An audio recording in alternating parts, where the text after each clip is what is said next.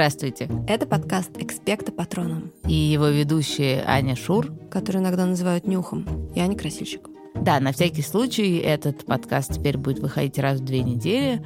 Мы по-прежнему собираемся в нем рассказывать о книжках, которые помогают человеку в трудную минуту и утешают его, и становятся для него таким патронусом, как в Гарри Поттере. Я, кстати, тут подумала, что мы всегда говорим про трудные минуты, но на самом деле мы не всегда будем говорить про книжках, которые утешают трудную минуту. Иногда мы будем говорить о книжках, которые просто отвечают на какие-то вопросы.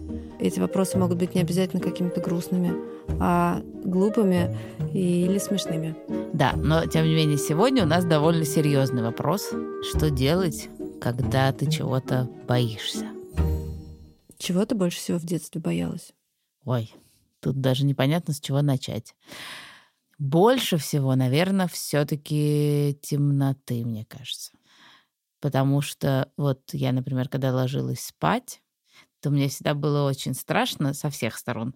Но особенно мне было страшно, потому что я не знала, с какой стороны страшнее. Если ты поворачиваешься лицом к комнате, то у тебя за спиной что-то страшное может вылезти из стены. А если ты поворачиваешься спиной к комнате, то уж там столько вообще пространства для всяких монстров, что вообще совершенно не ясно. И к тому же из стены все равно может что-то вылезти. Рука.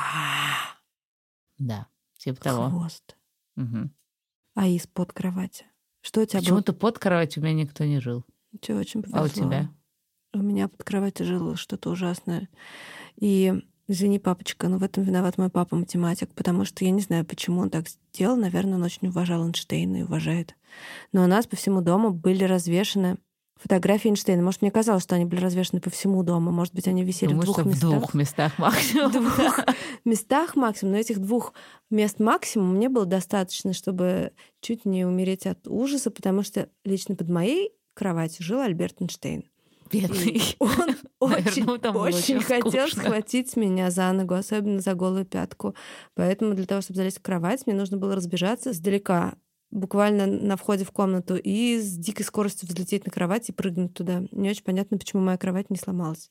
Не треснула, потому что каждый раз я ложилась спать ровно так. Ну и надо сказать, что это, конечно, был не единственный страх, еще был миллион каких-то других.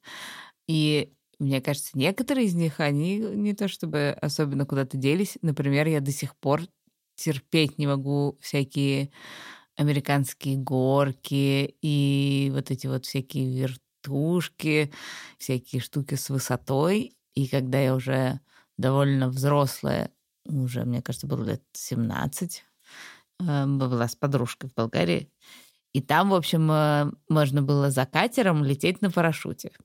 Ну, и я не знаю, как ей удалось меня уговорить, потому что в целом, я думаю, что у меня сразу были подозрения, что это будет очень страшно. Вот, ну, в общем, суть в том, что мы такие полезли на этот парашют и за катером, а там катер едет быстро, а парашют поднимается довольно высоко. Так вот, в общем, моя религиозная подружка всю дорогу пела песни, болтала ножками и наслаждалась жизнью, а я в той секунды, как меня подняло наверх, только исключительно истово молилась, чтобы просто спуститься вниз целый невредимый. Вот, и до сих пор этого чувства, вот этого адреналина ужасно боюсь. Сегодня мы хотим поговорить про книжку, которая называется «Шейла великолепная».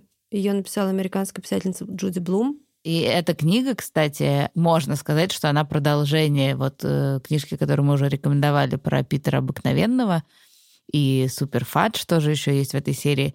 То есть есть мальчик Питер и его семья, а вот у них есть соседка Шейла, она появляется в их книжке, а они появляются в ее книжке. Потому что они живут в одном доме в Нью-Йорке. Итак, Шейли 10 лет. Она живет в Нью-Йорке со своей семьей. Это мама, папа и старшая сестра Либби.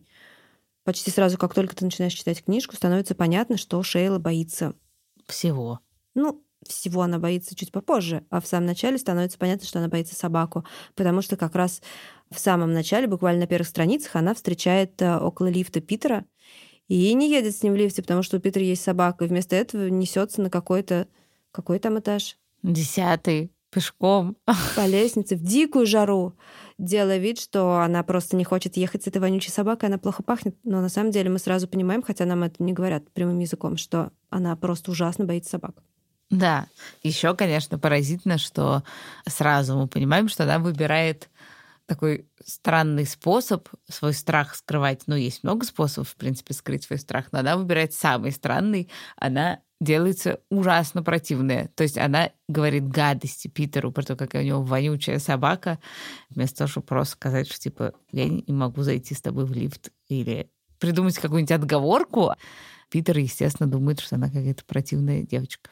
А мне как раз кажется, что это не странный способ, потому что ей страшно, и она выстраивает вокруг себя такие баррикады в виде своих шпилек злобных. Да, какие-то вещи она делает не от страха, а просто, мне кажется, какую-то реальность вокруг себя придумывает. Например, там, собственно, в самом начале книжки мы узнаем, что вся семья едет на лето в какой-то городок, видимо, где-то под Нью-Йорком, под названием Территаун, да. Там какой-то папин друг им дает дом на лето. И она сразу всем начинает рассказывать, что она едет в этот дом, что у нее там будет отдельная спальня, что в этой спальне будет, я не знаю, что, Занавески кровать с балдахином. цветочками. Да, и что-то и еще. коврик тё- мягкий. Да, ну, естественно, ее ждет чудовищное разочарование. Потому что, когда они туда приезжают, она понимает, что она будет жить в комнате какого-то мальчика. Вся его комната нашпигована моделями самолетов, которые ее ни капельки не интересуют. Там еще есть страшная записка хозяина комнаты, который говорит ей, чтобы она не дотрагивалась до его модели, иначе он найдет и идет. Короче говоря, все ее мечты про уютную девичью спаленку совершенно не оправдались.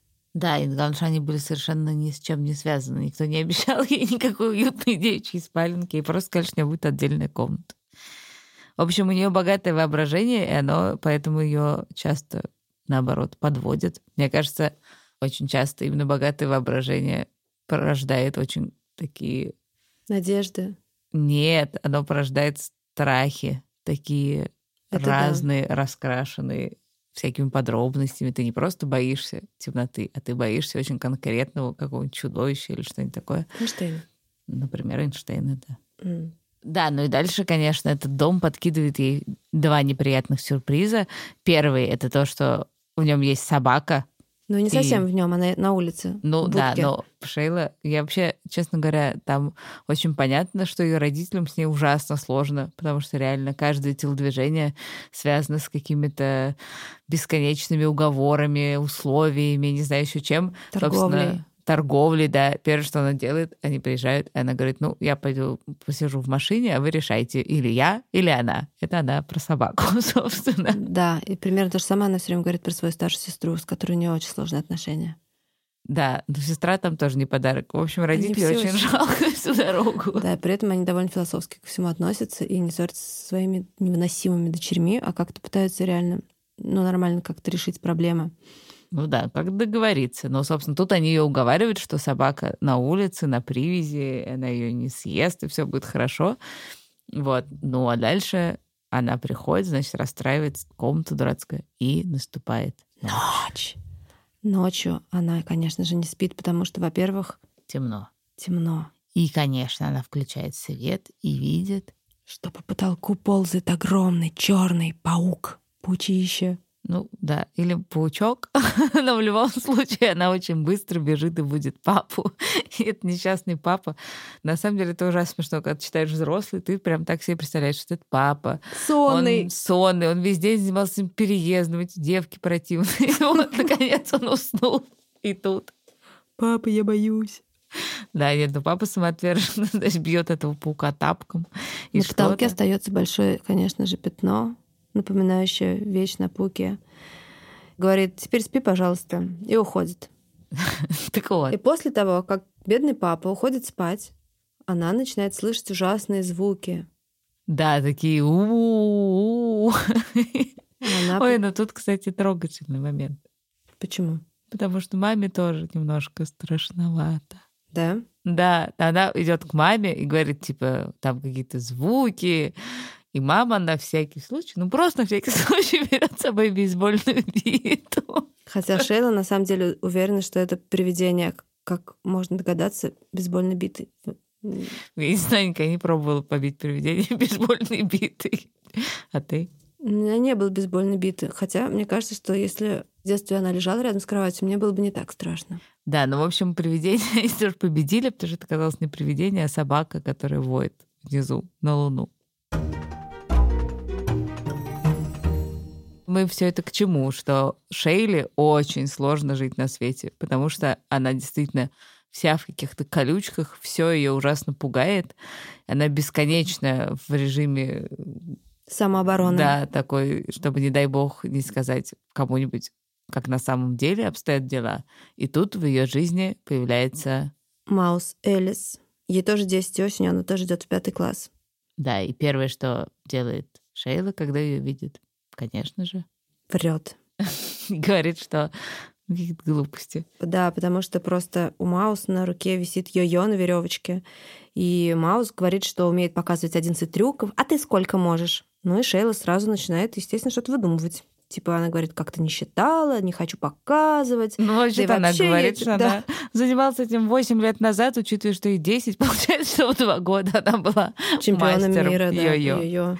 И тут мы понимаем, собственно, что вранье Шейлы — это тоже страх.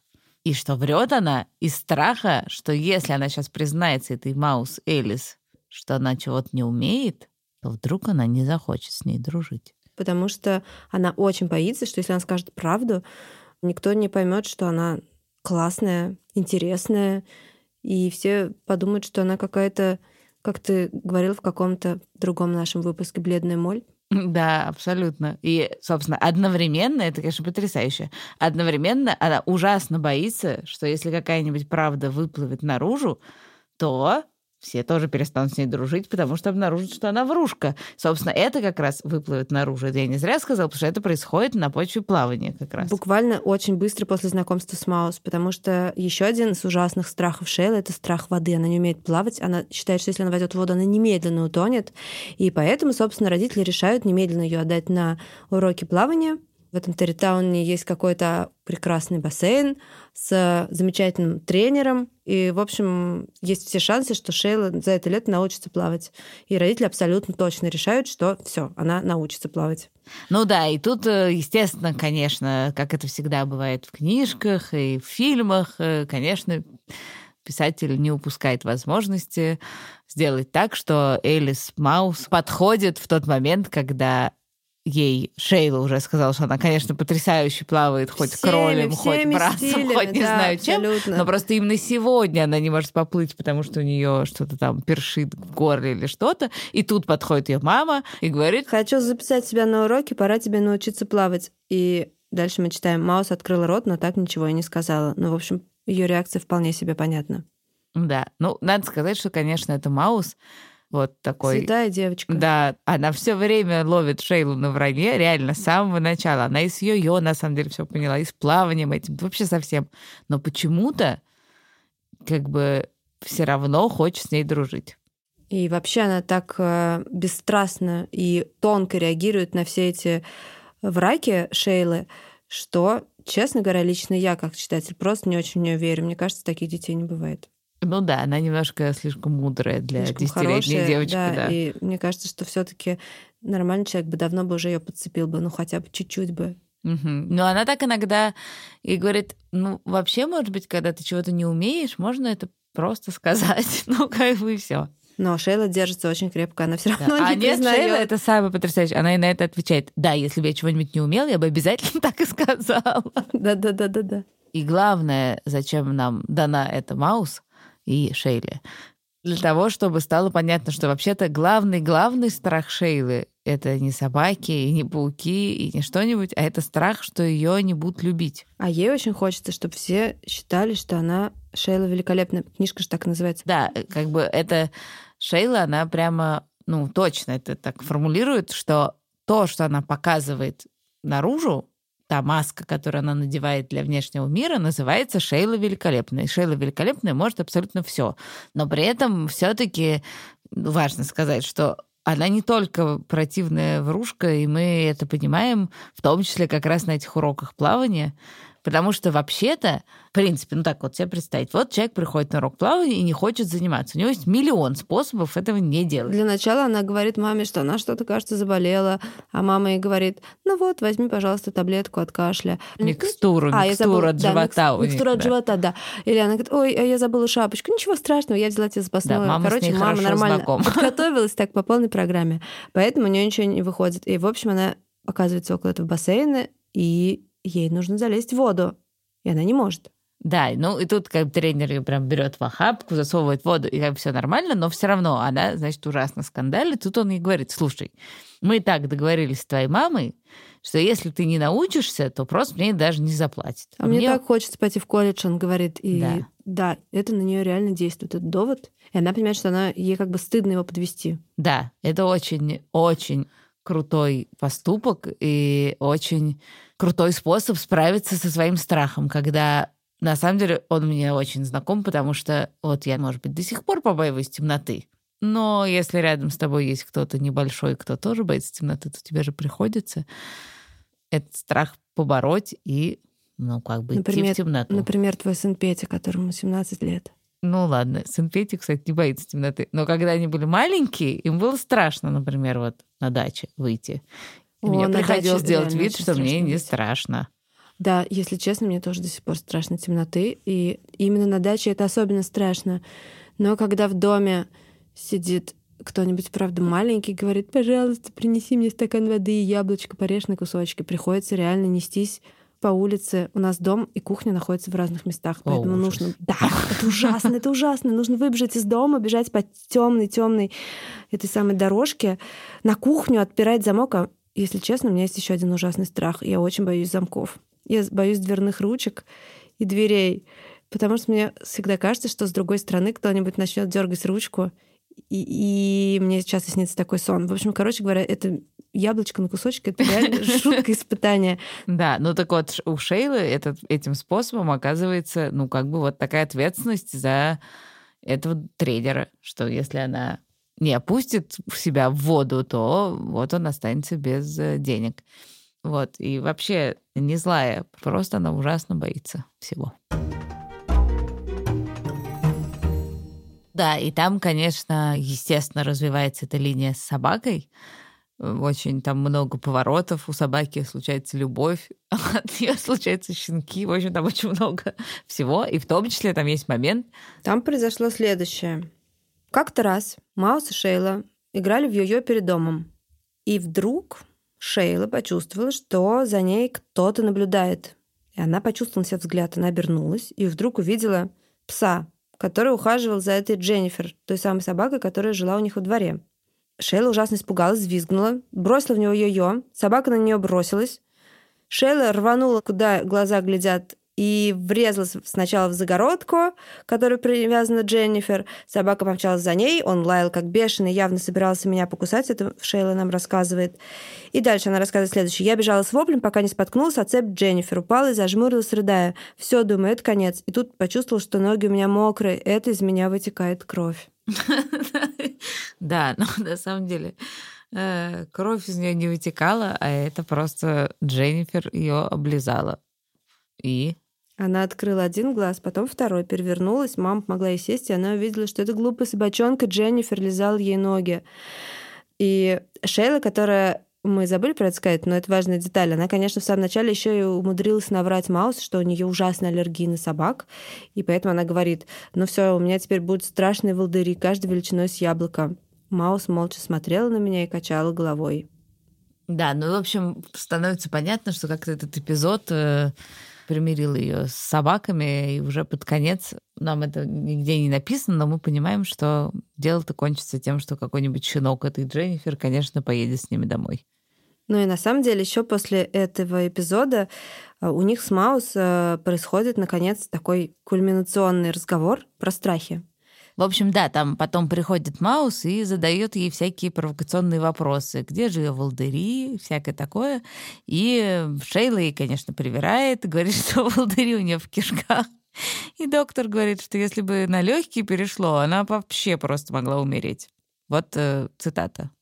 Маус наклонила голову к плечу и с минуту молчала. Я тоже ничего не говорила. Наконец она посмотрела мне прямо в глаза.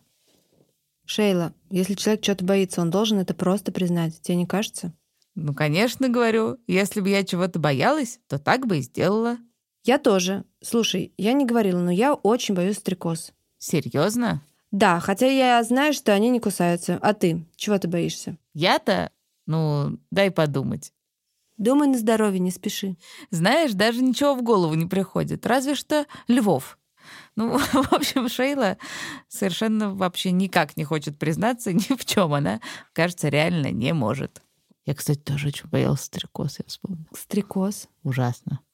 Я очень боялась стрекоз, и я это очень хорошо помню. И моя мама очень хорошо это помнит, потому что выглядело это так. Моя мама очень боялась, что мой брат Илюша заплывет слишком далеко и там где-то утонет. Мы были в Тракае на озере. Мне было 4, а Илюша, значит, было 10. И он, в отличие от Шейлы, великолепный, очень хорошо плавал и уплывал очень далеко. И мама все время стояла на этом вот таком мостике, который в воду смотрела, уходит, да? и смотрела. И вот, значит, она помнит такой момент, что вот она стоит на мостике и в какой-то момент перестает видеть Илюшину голову. И понимает, что пришла пора его спасать. И она прыгает в воду, чтобы плыть за Илюшей, и в этот момент ко мне прилетает стрекоза. Я эту стрекозу помню. Мне казалось, что она была огромная, у нее были такие огромные глаза, я говорила огромные крылья, и тогда я тоже побежала по мостику и тоже плюхнулась в воду. И моя бедная мама, значит, должна была как-то разорваться, но она выбрала меня, потому что я вовсе не умела плавать. Поэтому она, значит, вернулась спасать меня от стрекозы. Но я помню этот ужас. Была очень большая стрекоза. Целая стрекорова. Стрекорова. В конце концов, Шейла преодолевает действительно этот страх воды ужасный, и она сдает экзамен, и она проплывает нужную дистанцию, и после этого она буквально отрубается. Она ужасно собой горда, она признает сама внутри себя, что она Шейла великолепная, потому что ей удалось сделать то, чего она раньше даже не могла себе представить. Но как бы характер ее не меняется. Она все равно многих вещей, я думаю, дальше боится. И даже несмотря на то, что у нее реально есть очень классный друг, который готов к этому всему относиться с пониманием и совершенно не собирается с ней раздруживаться за это, все равно как бы ей это не помогает всякие другие свои страхи признать и как-то открыто про них разговаривать. Ей прямо это сложно. Это действительно непросто рассказывать про свои страхи. Мы уговорили нескольких детей это сделать, рассказать нам про свои страхи, рассказать, как они справляются. Или, может быть, они не справляются с этими страхами, может быть, они просто все время боятся. Некоторые дети оказались такими боящимися, что просто отказались на отрез, что бы то ни было говорить. И это очень понятно. В смысле, у меня тоже есть страхи, которые я не хочу произносить вслух. А некоторые дети нам рассказали не только, что они боятся, но и как они справляются со своими страхами. И там, конечно, клево, потому что обнаружилось, что очень многие страхи совпадают. В смысле, что, например, девочка Зоя тоже с разбегу. прыгает, да, с разбегу в кровать. Потому что боится, что кто-то живет под кроватью. Ну, я себе говорила, что монстра никакого точно нет, и спокойно шла в кровать, потому что раньше бежала на кровать, чтобы монстр не успел меня схватить. Да, когда я ночью ходила в туалет, ну, у нас туалет рядом с прихожей, поэтому просто бежала по коридору в свою комнату, ну, потому что я думала, что в прихожей дверь откроется, и там будет какой-то скелет. Зоя пыталась себя уговорить в том, что на самом деле бояться нечего. И это очень крутой способ, потому ну, видимо, что... сработало постепенно. Потому Она что там постепенно, говорит, что сейчас... Да, ей удалось. А эта история... Аси, которая боится одиночества. Я боюсь одиночества, потому что одиночество — это такое чувство, когда тебе некому рассказать про свои чувства, тебе не с кем повеселиться, погрустить вместе. Но я справляюсь с этим страхом, потому что знаю, что у меня есть семья, и я чувствую, что они любят меня, и мне сразу становится хорошо. Какая хорошая история. Да. Хорошо, что Асе удается все-таки это победить. Хотя это такой совсем не детский, мне кажется, страх, да, а да, очень да, взрослый. Вообще-то, вот, вот уж страх, который бывает у человека в любом возрасте. Следующую историю нам рассказал Ваня, и он боится насекомых. Мне кажется, у этого страха есть какое-то красивое название. Арахнофобия — это пауков. Это пауки, это у Шейлы. А, по-моему, когда просто насекомых — это инсектофобия. Инсектофобия. Похоже на правду. Да. Сам пытаюсь себя убедить в том, что это маленькое создание не может мне ничего сделать. Но в большинстве случаев это не помогает. И я просто убегаю. Он, ну, он тоже, как Зоя, пытается с тобой разговаривать, но на самом деле... Что тут сделаешь-то? Они же жужжат. Очень сочувствую Ване. У меня был миллион страхов, но, кажется, насекомые не входили в мою линейку страхов. А вот, например, страх лифтов, я очень хорошо понимаю, лифтов боится Степа. Я высоты боюсь и боюсь застрять в лифте. Иногда я просто стараюсь не обращать внимания на страх, а иногда смотрю в стекло и корчу себе рожи. Еще я самолетов побаиваюсь. Ну, иногда просто стараюсь не обращать внимания. Иногда стараюсь обращать внимание, если я смотрю из окна самолета не на высоту, а на красоту. Ну, иногда просто отвлекаюсь на что-то. Очень мне нравится этот рецепт посмотреть не на высоту, а посмотреть на красоту. Он прям какой-то потрясающий, мне кажется. Да, очень крутой. Я побаиваюсь тоже летать и воспользуюсь обязательно этим способом в следующий раз. Я боюсь э, высоты, войны. Со страхом высоты я борюсь таким образом, что хожу на скалодромы, и когда залезаю наверх, э, заставляю свой мозг понимать, что я на страховке, и пытаюсь не смотреть вниз. Это Анин сын Петя, который боится высоты и нашел идеальный способ с этим справляться, лазить на всякие стены и всякое такое, в принципе, должно обязательно сработать. На всякий случай уточню, что у нас у обеих есть сын Петя. Он не общий. У Нюха сын Петя, которому 17 лет, а у меня сын Петя, которому 10 лет. Петя еще только 16 с половиной. 16 с половиной и 10 с половиной, простите. Ну, мне кажется, что я немного боюсь козлов. Но они стрёмные. У них, у них такие глаза, и они такие прыгают все время на тебя. Это немного стрёмно. Я ходила рядом с козлами, и как бы... Но все равно не очень приятно. Мне кажется, очень милый страх у Агаши, который боюсь козлов. У них очень странные реально морды. Но на самом деле, мне кажется, страх козлов можно было бы победить способом, который описан не в Шелле великолепной, а в другой книжке, очень любимой. Да, в Гарри Поттере описан самый прекрасный способ победить страх, когда там появляется это ужасное существо Богарт, которое превращается в то, чего ты боишься больше всего. И единственный способ — это представить что-нибудь смешное. И Тогда Богарт, он рассеивается. Да, сразу испаряется. Так что побеждать страх смехом еще есть такой способ. Но вообще, в завершение этого выпуска хочется сказать, что как можно понять из историй и разговора, и книжек, страхи есть у всех, и в них нет ничего стыдного. Да, страх — это такая вещь, которая сидит внутри примерно у каждого человека, и первое, что надо с ней сделать, это вытащить ее на свет. Да, вытащить ее изнутри, как бы глубоко она ни сидела, и признаться себе в том, что она есть, и тогда будет проще с ней бороться.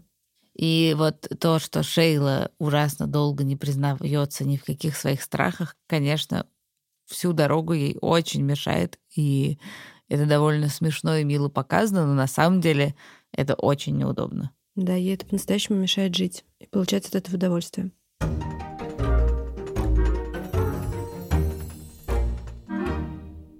Традиционно в конце каждого выпуска мы советуем книги. И первая книжка называется «Книга всех вещей». Ее написал голландский писатель Гюс Кёйер. И это послевоенный, мне кажется, Амстердам. Это история про невероятно поэтического, тонкого ребенка, который, э, ну, правда, он везде видит волшебство, не знаю, в темных каналах вонючих, грязных. Он видит золотых рыбок, в своей соседке инвалиде он видит какую-то невероятную принцессу и так далее, так далее. Но живет он в довольно ужасных условиях, потому что его папа бьет его и его маму. И главное, что делает этот его папа, он создает атмосферу такого парализующего страха. И внутри этого страха совсем ничего нельзя сделать. И, собственно, вот главный герой находит некоторый способ из этого страха выйти. Ну, это очень хорошая книжка. А я хочу посоветовать книжку норвежского писателя Арне Свингена, которая называется «Баллада о сломанном носе». Ее герой, э, его зовут Барт, ему 13 лет, и он ужасно боится публичных выступлений. Мне эта тема жутко близка, потому что каждый раз, когда мне предстоит какое-нибудь публичное выступление, у меня потеют ладони, меня бьет дрожь, я не могу есть, мне очень-очень страшно. Короче, мне кажется, что эта книжка может преодолеть этот страх, мне кажется, довольно частый.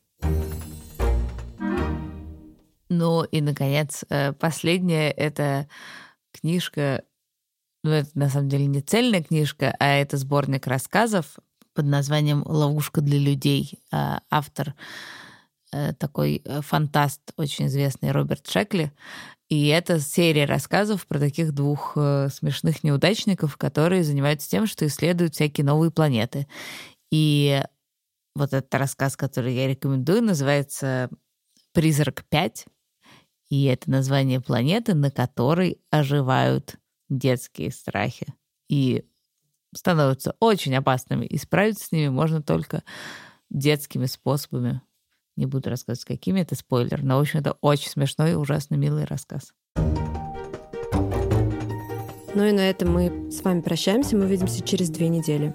С вами были Аня Красильщик и Аня Шур. Наш подкаст можно слушать везде. В Apple подкастах, Кастбоксе, Яндекс Музыке и на любых других платформах, но лучше всего слушать его в приложении «Радио Арзамас». Скачайте в себе его, залезайте в детскую комнату и вперед. Не забывайте ставить нам оценки и писать нам письма на арзамас собака. Я хочу сказать, что нам многие пишут, что они не понимают, где ставить отметки, оценки, отметки, не знаю. Короче говоря, я знаю, где их ставить. Нужно зайти в Apple Podcasts, выбрать наш подкаст и нажать на 5 звездочек, не меньше. Спасибо. Мы благодарим редактора Асю Терехову, выпускающего редактора Дмитрия Перевозчикова, фактчекера Надежду Богданова, расшифровщика Кирилла Глимпмана, композитора Михаила Сарабьянова, звукорежиссера Павла Цурикова и студию Глаголев ФМ. Пока. Пока.